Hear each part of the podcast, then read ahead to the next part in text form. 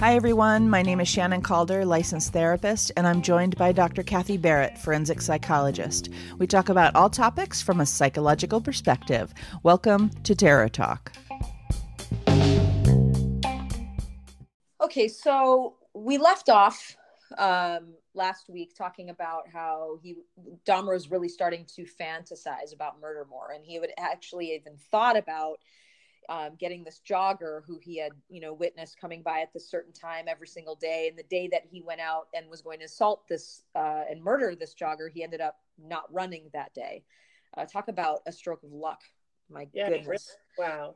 Um, so his fantasies are starting to increase. So at this point, he's 18 years old.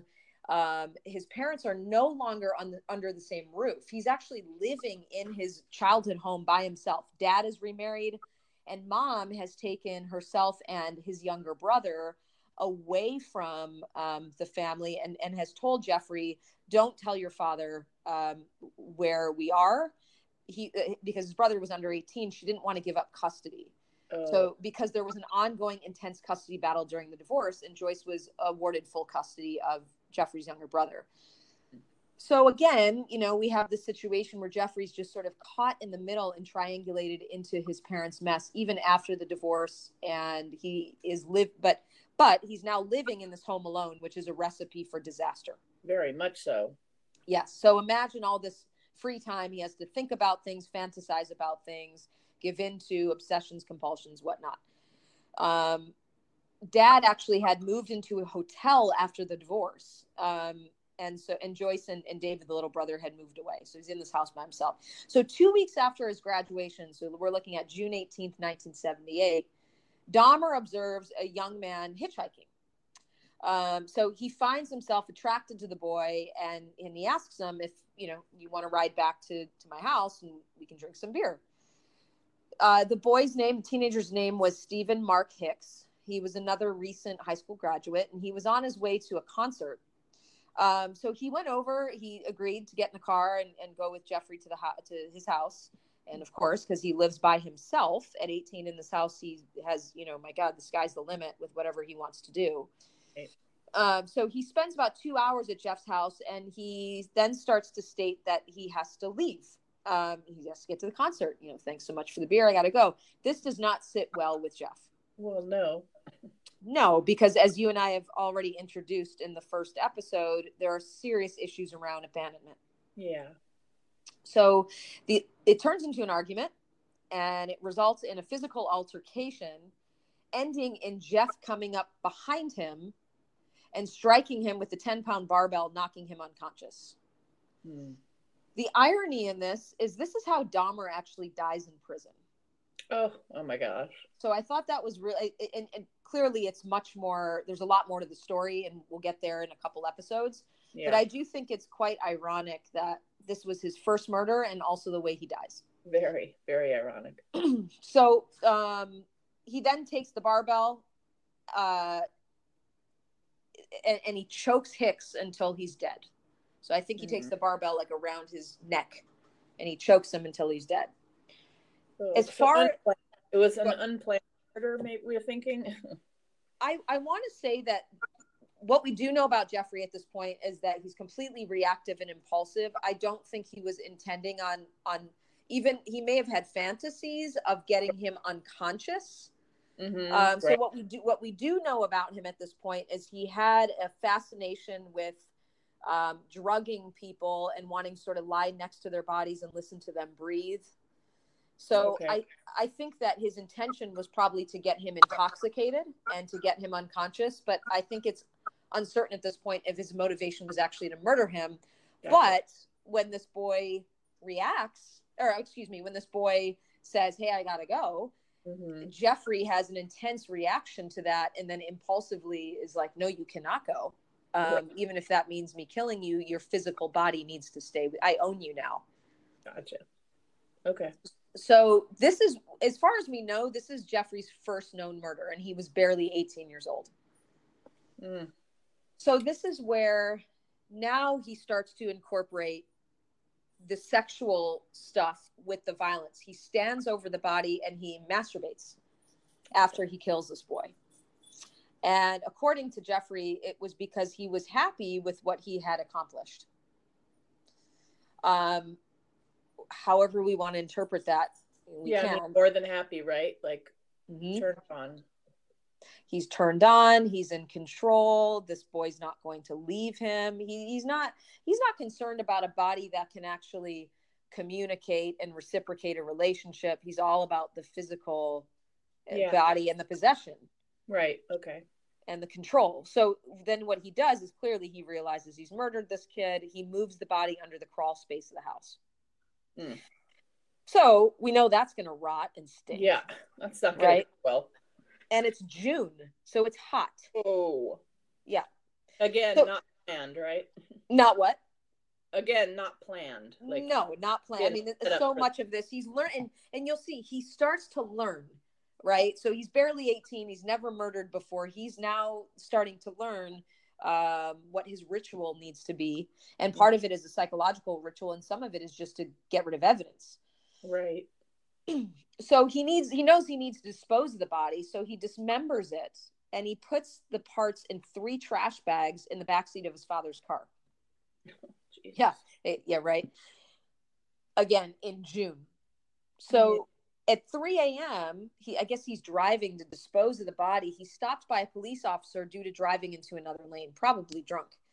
So mm-hmm. he's able to remain extremely calm despite the fact that he has three trash bags filled with a cadaver in the back mm-hmm. and there's an officer asking what's in the back seat of the car wow so I know for me, I'd be shitting bricks. Yeah, right? God, well, yeah. I wonder, I mean, was he calm, cool, and collected? I don't, and this is where I don't know how much of this is is the detachment, or how much of it is the potential sociopathy, or how much of it is the other stuff we've talked. I don't know. Mm-hmm. Um, but he tells the officer it's trash, and he had intended to dump it that day. And then he explains to the officer he's actually driving late because he has insomnia. Hmm. Um, and then he goes on to this sob story that his parents had recently divorced and he couldn't sleep. Um, he was suspected of drunk driving, but he was able to get out of the entire ordeal with a $20 traffic violation. Yeah. So he escaped murder and a DUI. Wow. Okay if that isn't positive reinforcement, I don't know what is. Yeah, and and considering he's practicing at this point, he's getting validation for okay, yes. So that worked. You know, I'm I'm pretty good at this. Look at how easy that was. It's almost like um, when you when you talk to people who are like serial cheaters. Yeah. You know, it's like the first time they do it, they, they might be like, I don't know if I'm gonna, and the more they get away with it, it's like it just becomes so easy. Well, and the more careless and mm-hmm. about the whole thing, right? Right. So he he goes directly home, and he he does not go to where he was going to dispose of these bags. At least he had enough sense. Right. So he disposes the trash bags in a drainage pipe behind the house. So now they're back in the house. Hmm. So the Hicks, the family of this boy, they file a missing persons report, but the case goes cold. Um, and it's in the next month when Jeffrey's dad and fiance move back into the home, discovering he was living alone. So the, his dad didn't know that. Dad thought mom and David were home. Oh.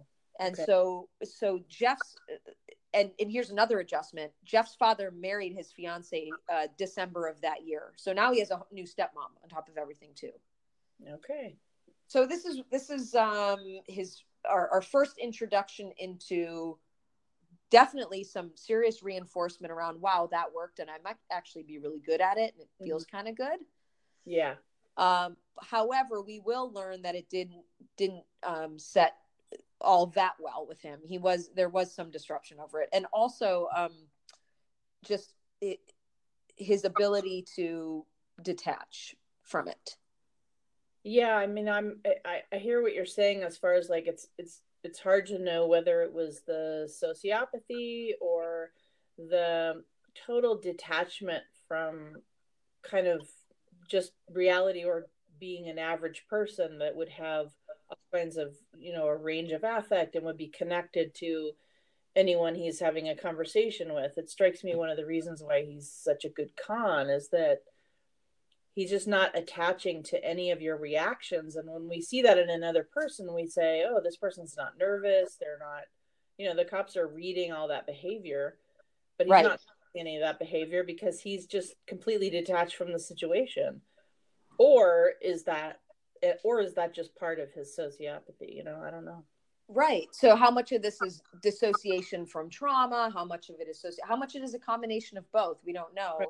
But what we will figure out, we're going to take a break here, but we, what we are going to figure out is how, um, as he goes into the military and starts to mature, that all of this stuff becomes compounded with other environmental stressors, and this all begins to unfold and become more compulsive and and yeah. uh, a lot more intense and escalate. Obviously, mm-hmm. okay.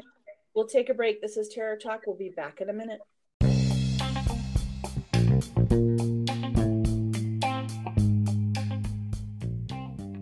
While we take a break, go follow us on Instagram at Terror Talk Podcast, Twitter at Talk Terror, or on our Facebook page, Halloween All Year Long. If you prefer email, it's terrortalkpodcast at gmail.com. So reach out. If you like us, you can help us by subscribing and leaving a review on iTunes, or check out our Patreon page. We upload new episodes every Wednesday and Friday. Keep coming back, but first, stick around for more of our show.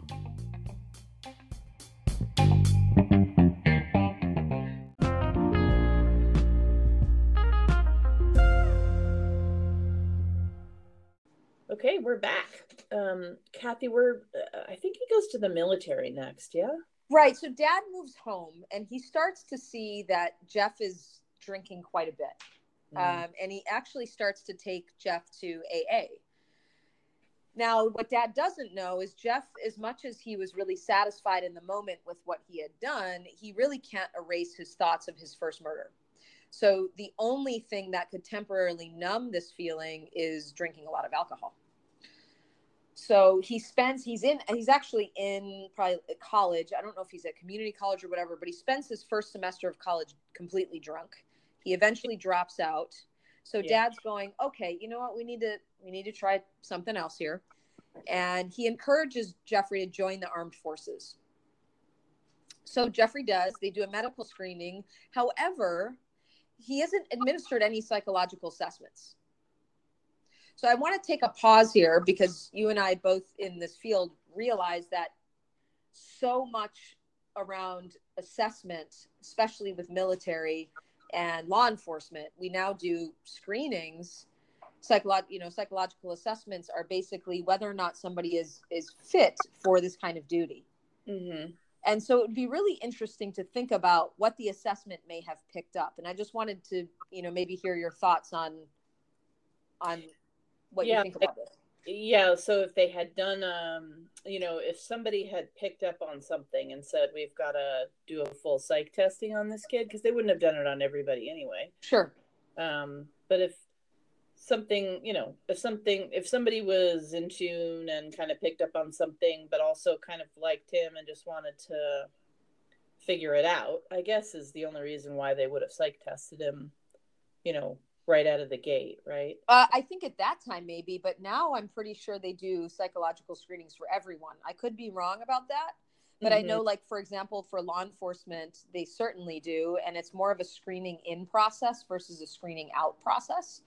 So it's not so much that they're looking for somebody who's sick, but they're looking to see whether or not someone is actually fit to do this kind of work. So you don't necessarily you don't. Yeah necessarily have to be completely mentally ill, but you may just not be fit. And so I'm wondering if they would have done that, just a, a basic screening, would he have passed? And this is where I think we have this is where we have to differentiate between the sociopathy piece versus the actual ment- an actual mental illness because with sociopathy he easily could have passed yeah so so you would do some cognitive testing to see if the thought processing and all that was in order and then you do personality testing, right? right? Mm-hmm.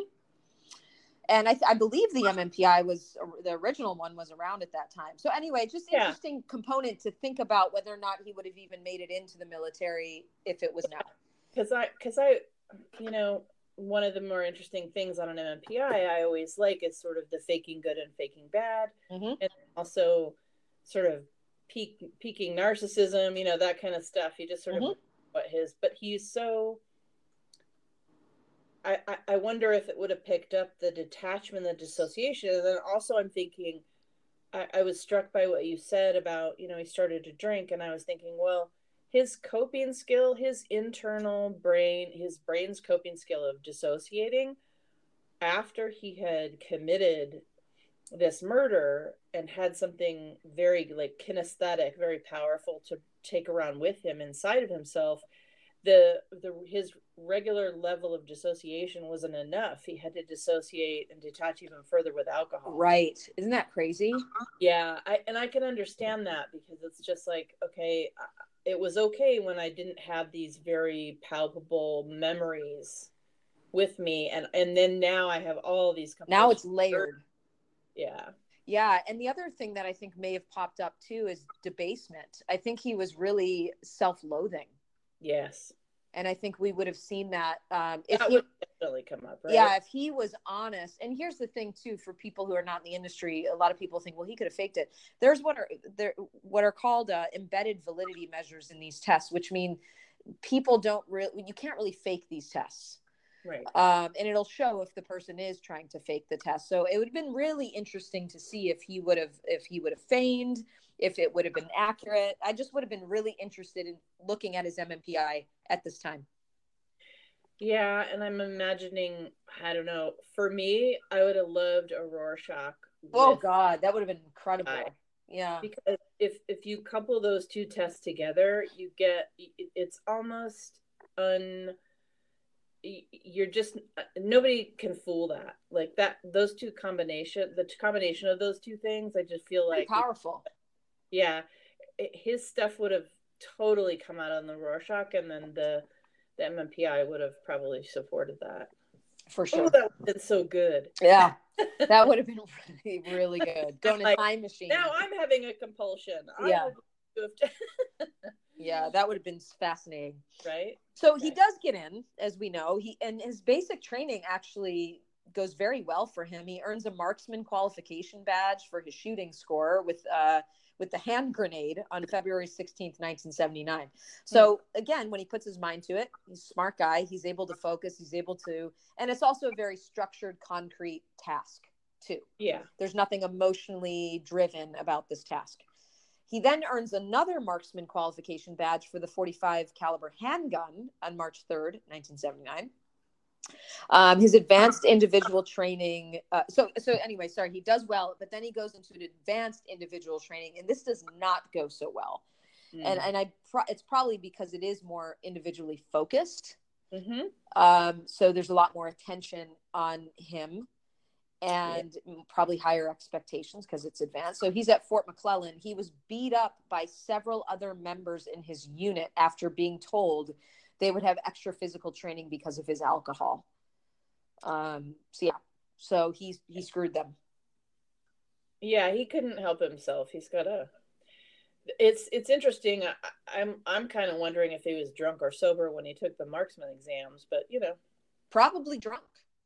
Yeah. I mean, drunk to us, but stable to him, right? It's Like, how he learned to function. He couldn't. It's it's like a, with a um, you know pathological addiction of any kind. That becomes their baseline, their normal, their homeostasis, and without it, they look off. yeah. I mean, without it, he would have been shaking. He never would have passed. Uh, Mhm. uh, but but but he wasn't probably drunk to the eye.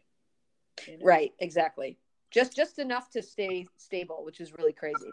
so he, he ironically becomes a field medic, and so he learns more about anatomy anatomy at this time. But uh, the dissecting and dismemberment he had already you know learned as a child, so he didn't. What, Why he did the job, right? Like he was already good at that. he's already good at that. So, but this training was actually more focused on bandaging wounds and splinting. Um, and for the first time, for someone like Jeffrey who was so self-loathing, this is the first time he was actually outgoing. He was fit. Hmm. So on so physically on the out externally, he looked really together and in good physical shape. Mhm. But inside, his alcoholism um, and his internalized homophobia would would start to really catch up with him. Well, Um, and I, I just want to make a note is we see this a lot in the gay male community, and this has uh, been an issue even all the way back through the AIDS epidemic is I have to look healthy on the outside because a lot of people might think I'm unhealthy on the inside. Uh, so there's a lot of that. I need to look healthy. And this this happened a lot during the AIDS crisis, where a, a lot of uh, gay identified men would would just go nuts at the gym because they didn't want to look sick. So um, whole nother level of passing, I guess, right? Totally. That's and so that's so layered. That all of that that is just such layered prejudice. Absolutely, and and also you know that was um, layered with substance abuse and unprotected sex and i mean it's just that and this is that era where we're going yeah. into the 80s so um, after his training he's transferred to germany and and he's as we know he's a loner he would shut out the world. So over the weekends he would drink himself to sleep. You know after a while he he started to loosen up and he would invite others into his bunk but for martinis to drink. Um to some people he was considered really likable and charming but to authorities he was completely defiant. So i want to stop there for a minute and just look at textbook mm-hmm. oppositional defiance uh, narcissism conduct disorder antisocial whatever is you have this superficial charm but uh, accompanied by this um, you know disobedience to authority yeah i mean uh, uh for our regular listeners you've saw that we've talked about it with Charlie. We talked about it with Ted. It's kind of a theme mm-hmm.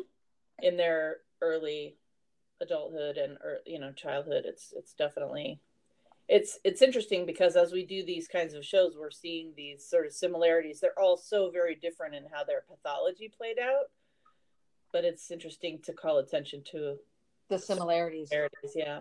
Yeah, I mean he and this is where I think a lot of people um, who assessed him doubted the whole, you know, schizotypal piece because they're like he could choose when he wanted to be charming. Mm-hmm. But but again, we also don't know how much of that was in a drunken state, a dissociative state. We don't know, which can change things too. Uh, absolutely so by this time this is important he still has never had sex with a woman he is in the military in the 1980s there is a don't ask don't tell you are beaten up killed murdered lynched if you come out as a gay man or woman in the military at this time so, but so his fellow soldiers find out he he's a virgin um, and he's never been kissed by a girl but they're not putting this is I, I, I don't know if they're putting together he's gay i think they just think he's develop he's he's just um, a late bloomer yeah. because he's kind of odd. Um, so he and he's closeted. So his bunkmates try to help him out. And they take him to a four-story brothel called Annabella's house. Hmm. And they leave him with one of the ladies, but they find out later that evening that nothing actually had taken place um, when he was in her company. They didn't even kiss; they just hung out. Yeah. Um. So that's a, bit of a bad TV movie from that time. Yes. Yeah. Um, and I would imagine that the woman knew, but never said anything to anybody. Yeah. So this then um, now takes us to the fall. So it's Thanksgiving, 1979. This is a really interesting story. So he's he's still hanging out with fellow soldiers. They're all invited to another soldier's home for Thanksgiving dinner, and there's this blizzard uh, that makes it really dangerous to drive. I automatically start to think about like The Shining when I hear this. right. Yeah, and so he, Jeff, and his fellow soldier are provided with a place to sleep. They, they're like, "You guys are not leaving. You're not going home."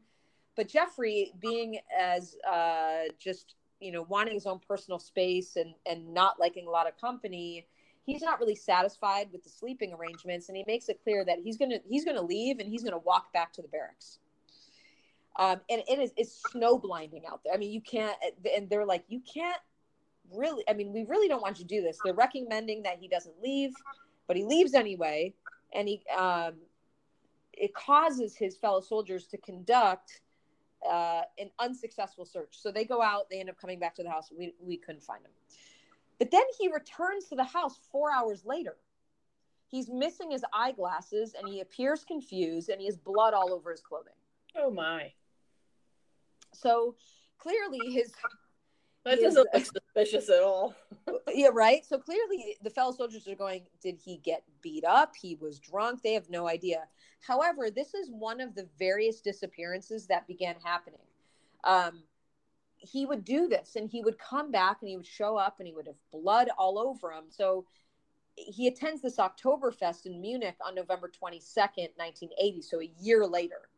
Mm. And he doesn't return until November 29th of the same year. So he's gone a week. He's missing basically. He returns again, blood on his clothing again. There's some speculation that that he was actually murdering at this time due to the several homicides that happened in close proximity over that time frame.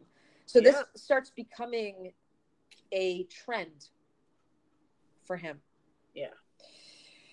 So after various incidences of drunken disorderly, he's dishonorably discharged from the army.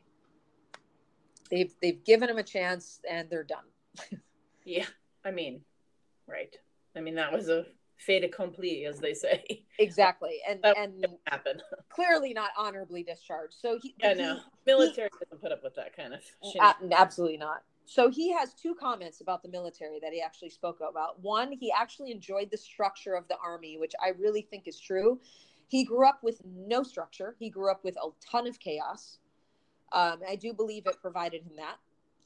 Well, it, it, it um it speaks to the need for a borderline condition to fight against structure, but really desperately needing it. You know. Absolutely. Yeah. And then the second uh, piece is he could not have committed any of the murders due to being around so many other soldiers. So it helped his compulsions to be yeah. in the military. Yeah. Which is why he would go on a week long binge because then he could actually act out. Yeah, and whether he was murdering or just bludgeoning or getting into fights or I mean, we just don't we don't know. But we I will leave it with this before we take a break. Two soldiers actually come forward and one reported being raped raped for 17 months and the other had been drugged and raped on one occasion in an armed personnel carrier. So he was oh, he was up to no good. Sorry, they didn't know their attacker, I guess.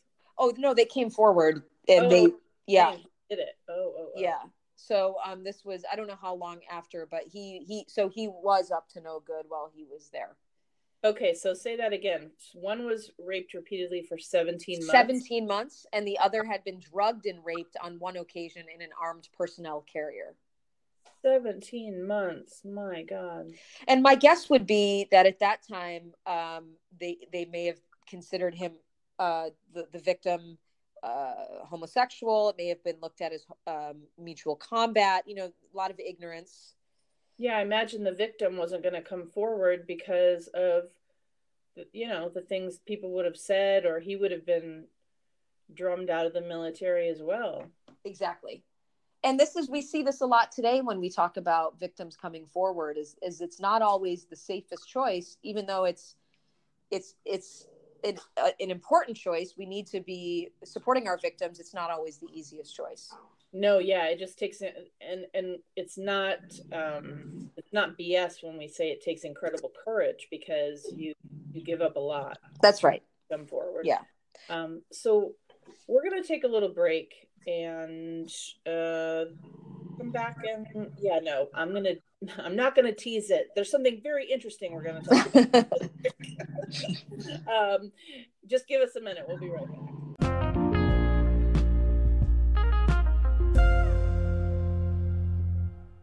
Okay, we're back. Welcome back to Terror Talk. I believe we have a little bit more military to finish off here. Yeah, so we ended with um, the two soldiers who had come forward, and I think we just need to look back at this second part for tonight, which is we're looking at somebody now who has had ongoing adjustments, stressors, negative coping, increased risk factors. What we mean by that is, you know, more substance abuse, um, more isolation, anger, and he's also learned how to literally get away with murder. Yes, he absolutely has. And then I and then I was thinking like if he actually cared about the military on some level, he's now having they've abandoned him and he's been rejected. Correct. So now what he what he um, actually liked about the military that is now gone, but he's still coming off this high of the murder and and the escape, which is probably euphoric um, and maybe even a defense from his depression and anxiety. So he's he's feeling limitless at this point okay. um, and disappointed all at once, right?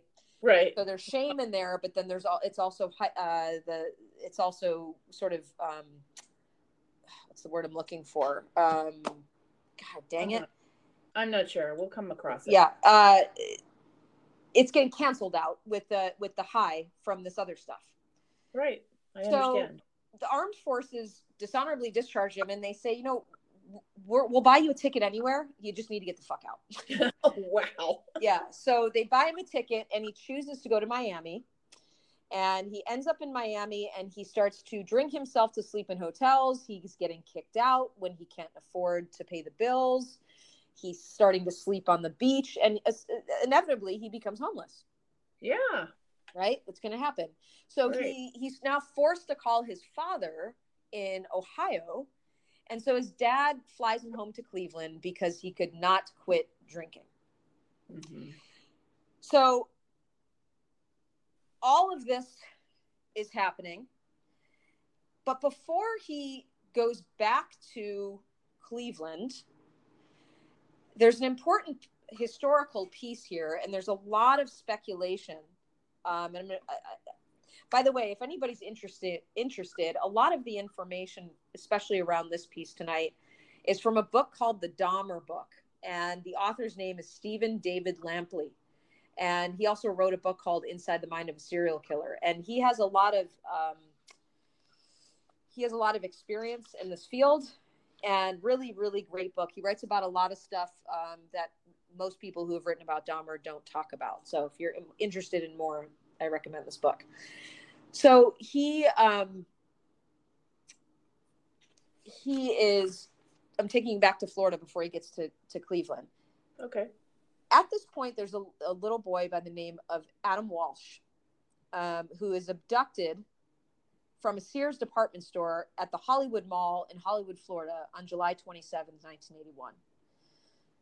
His severed head is found two weeks later in a drainage canal alongside Highway 60, Yeh- Yeehaw Junction in rural St. Lucie County, Florida. Now, this was a all over the news at this time. Um, John Walsh, the father of the little boy, completely rejects this theory, and in fact, Otis Toole ends up being found guilty for Adam Walsh's murder, despite the various holes in his story. But there was enough circumstantial evidence proving it was him, so Otis Toole actually ends up getting charged for this. However, what people haven't really talked about, um, and you can find this under the Christopher Stewart interview, is that there is a theory that Jeffrey Dahmer was actually in the mall that day, Mm. and um, that two, a couple different witnesses actually saw him. And I'm going to read you a quote right now, and I believe this is from Christopher Stewart. And he says, Yes, this is from Christopher Stewart. He says, I had no idea Jeffrey Dahmer lived in South Florida until 2017. I moved to Hollywood in 1981 with my mom and two sisters. We lived there for just over a year, 1981 and 1983. And I haven't been back to the area since. I learned that Dahmer was there while uh, accidentally coming across an interview online of others talking about their encounter with him. I remember entering the Sears. We shopped in the mall, and she bought me a new pair of shoes. It was a fun time. We also went for lunch in a nearby restaurant on that day. Um, he then starts to talk about the restaurant he's in, um, and that he has to use the re- the restroom. So, and he has to go. I'm sorry, he has to go use the payphone, which is by the restroom. He was going to call his grandparents. So he says, so that's what I did. I returned back down the small hallway toward the restrooms to make the call. I remember the conversation being extremely engaging, engaging to a point of experiencing my surroundings only subtly. I was lost in conversation. Looking back, I know time was unseemingly passingly quickly at the time. So he's really invested in this phone call. He goes, At some point during the phone call, I began to feel a great deal of uneasiness come over me. I'd faced the phone a few times. I remember which position my back towards the bathrooms. I'd turn myself toward the phone, toward the bathroom, and then back toward the phone again. My internal sense began to feel someone behind me, but it wasn't fully registering with my brain yet. I remember there was someone scur- scurrying back and forth behind me. I could feel the restroom door swing open and closed behind me, continuing with the conversation with my grandparents, not realizing I was being stalked yet. It was at hmm. that moment that the restroom door opened quickly, or slowly, excuse me. The guy had his head down as if he were trying to regain his composure and then looked right up at me into my eyes. He goes on and on and talks about to talk about this whole situation. But he's and then they ask him in the interview, when did you realize that this person you saw in the mall that day was Jeffrey Dahmer? He said, I didn't realize I had for 35 years. Wow. So this now coincides with um, Willis Morgan's interview called The Frustrated Witness, um, who also states that, again, it was Jeffrey Dahmer who actually committed the murder of Adam Walsh. So um, the interviewer says, Of course, uh, at what point did you look back and realize it was Jeffrey? He said, Wednesday, July 24th, 1991 was my first day back to work for the week. I was in the press room office and the papers started coming in for paper check. We had papers from six presses lined up on a long counter. We started going through the papers together. When I turned a page somewhere in the A section, I stopped. I saw a small mugshot of someone arrested two days previously and got an immediate flashback. I started freaking out. This is him. This is the guy I saw in the mall. So he goes on and on and on and on to talk about this. And he said, It is my fervent wish that frustrated witness finally puts to rest any doubt that it was indeed Jeffrey Dahmer who abducted and murdered little Adam Walsh and not Otis Toole. So there are two witnesses in the mall that day who are 150% positive that they fingered the wrong guy and Jeffrey Dahmer was actually responsible for the murder of Adam Walsh. Interesting. I bet the details of that are pretty fascinating because I Mm-hmm. The, the, frustrated witness. There's. It sounds like there's a whole story there of of what that person saw, and mm-hmm. you know that would be pretty fascinating. But then, of course, it's eyewitness. So it is. But the the, the biggest piece is um, Otis Toole as was a suspect, but he wasn't even in the state of Florida at that time. yeah. Right. So they had to get somebody, and I would to, to, bring it back to to John Walsh, the father. I would imagine once they had solidified it was Otis Toole, he did not want to think it could be anybody else. He had to believe that they had found the killer. Um, so I would imagine that he wanted it closed, and that was that, and they didn't want to hear about anything else. Well, and we're just seeing it in story after story lately. I mean, doing the show, watching all these documentaries, it does seem like that's a theme of you know the police the investigators they're they're portrayed at least they're portrayed as if and so are the families that that they find the person and then they're so fixated on closing it and finding a closure. That's right. Yeah. Yeah. So we're going to stop here tonight. Um, and next week we are going to get into um, the after the military and how his murder sprees and insatiable urges uh, continue.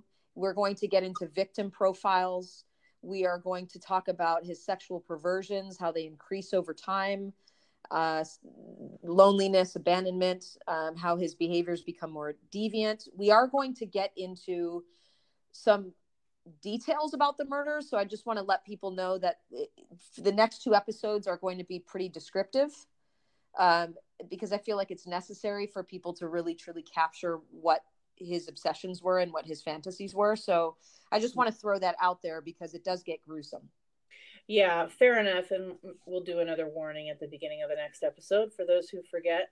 I was wondering super quick before we end if you wanted to talk, have a quick discussion about sort of the unreliability of eyewitness testimony or? Yeah, I mean over time it's no longer credible in court and they've done a lot of studies around especially um, if it's if it's uh, this is just an example of a white witness and they're trying to pick out an African American suspect how there's a lot of I can't think of the sociological term right now but essentially that they can't really distinguish one African American suspect from the other. Mm-hmm. And so there's been a lot of um, people wrongfully accused due to eyewitness testimony. And the way that our, and I'm sure you can add to this too, Shannon, the way that our memory works, um, it, it eyewitness testimony is is unreliable.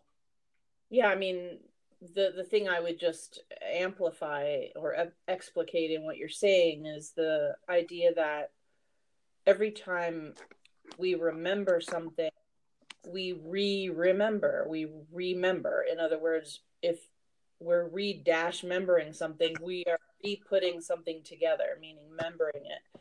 So our brains re put the memory together in slightly different ways. I mean, it's one of the reasons why our clients will often say, "Oh, I feel like I'm I'm showing up every week and I'm just telling you the same story over and over again." And then that's when I provide this piece of psychoeducation, as I usually say something along the lines of, "That's okay, that's appropriate. It's your brain and your psyche's way of re-putting the story together until we find a narrative that heals." And so that's, I mean, that's coming from where I come from, and but in this situation, that that fact about brains really makes eyewitness testimony, unfortunately, and our own memories.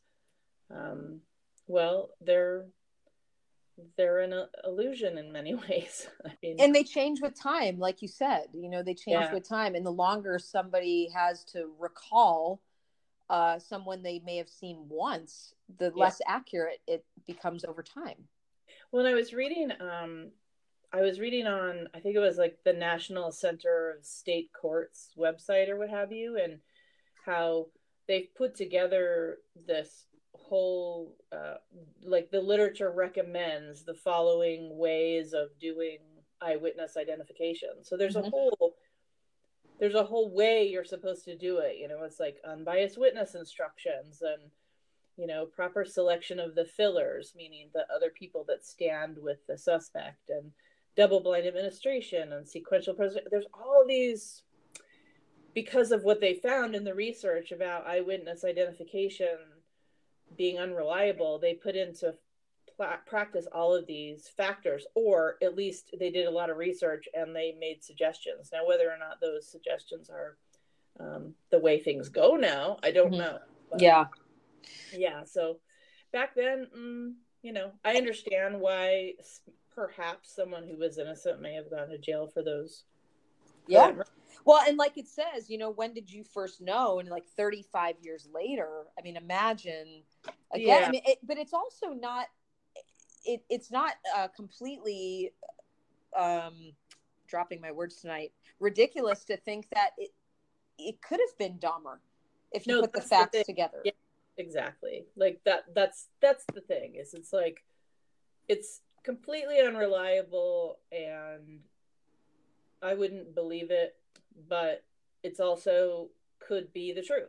Right. And that's the thing. It's like just because an eyewitness is unreliable doesn't mean that they aren't accurate in what in what who they're pointing to. That's right. It just means we can't convict people on that, or at least we really, really try not to anymore. That's right. Yeah. Okay. Well, that was fascinating. I feel like we have a sense of who he was prior to the most famous part of his life that we're about to go into right. in the next episode but i feel like we have a, a solid ground to go forward to, to try and understand the acts he then commits. Um, so for those of you who are interested which we hope you all are we will be doing part three of jeffrey dahmer next week. Our episodes upload on wednesday and please tune back in on Friday for our uh, looser show, which is called Shrink Chat, where we talk about all kinds of things. So, this is Terror Talk. My name is Shannon. And I'm Kathy. Sleep safe, everyone.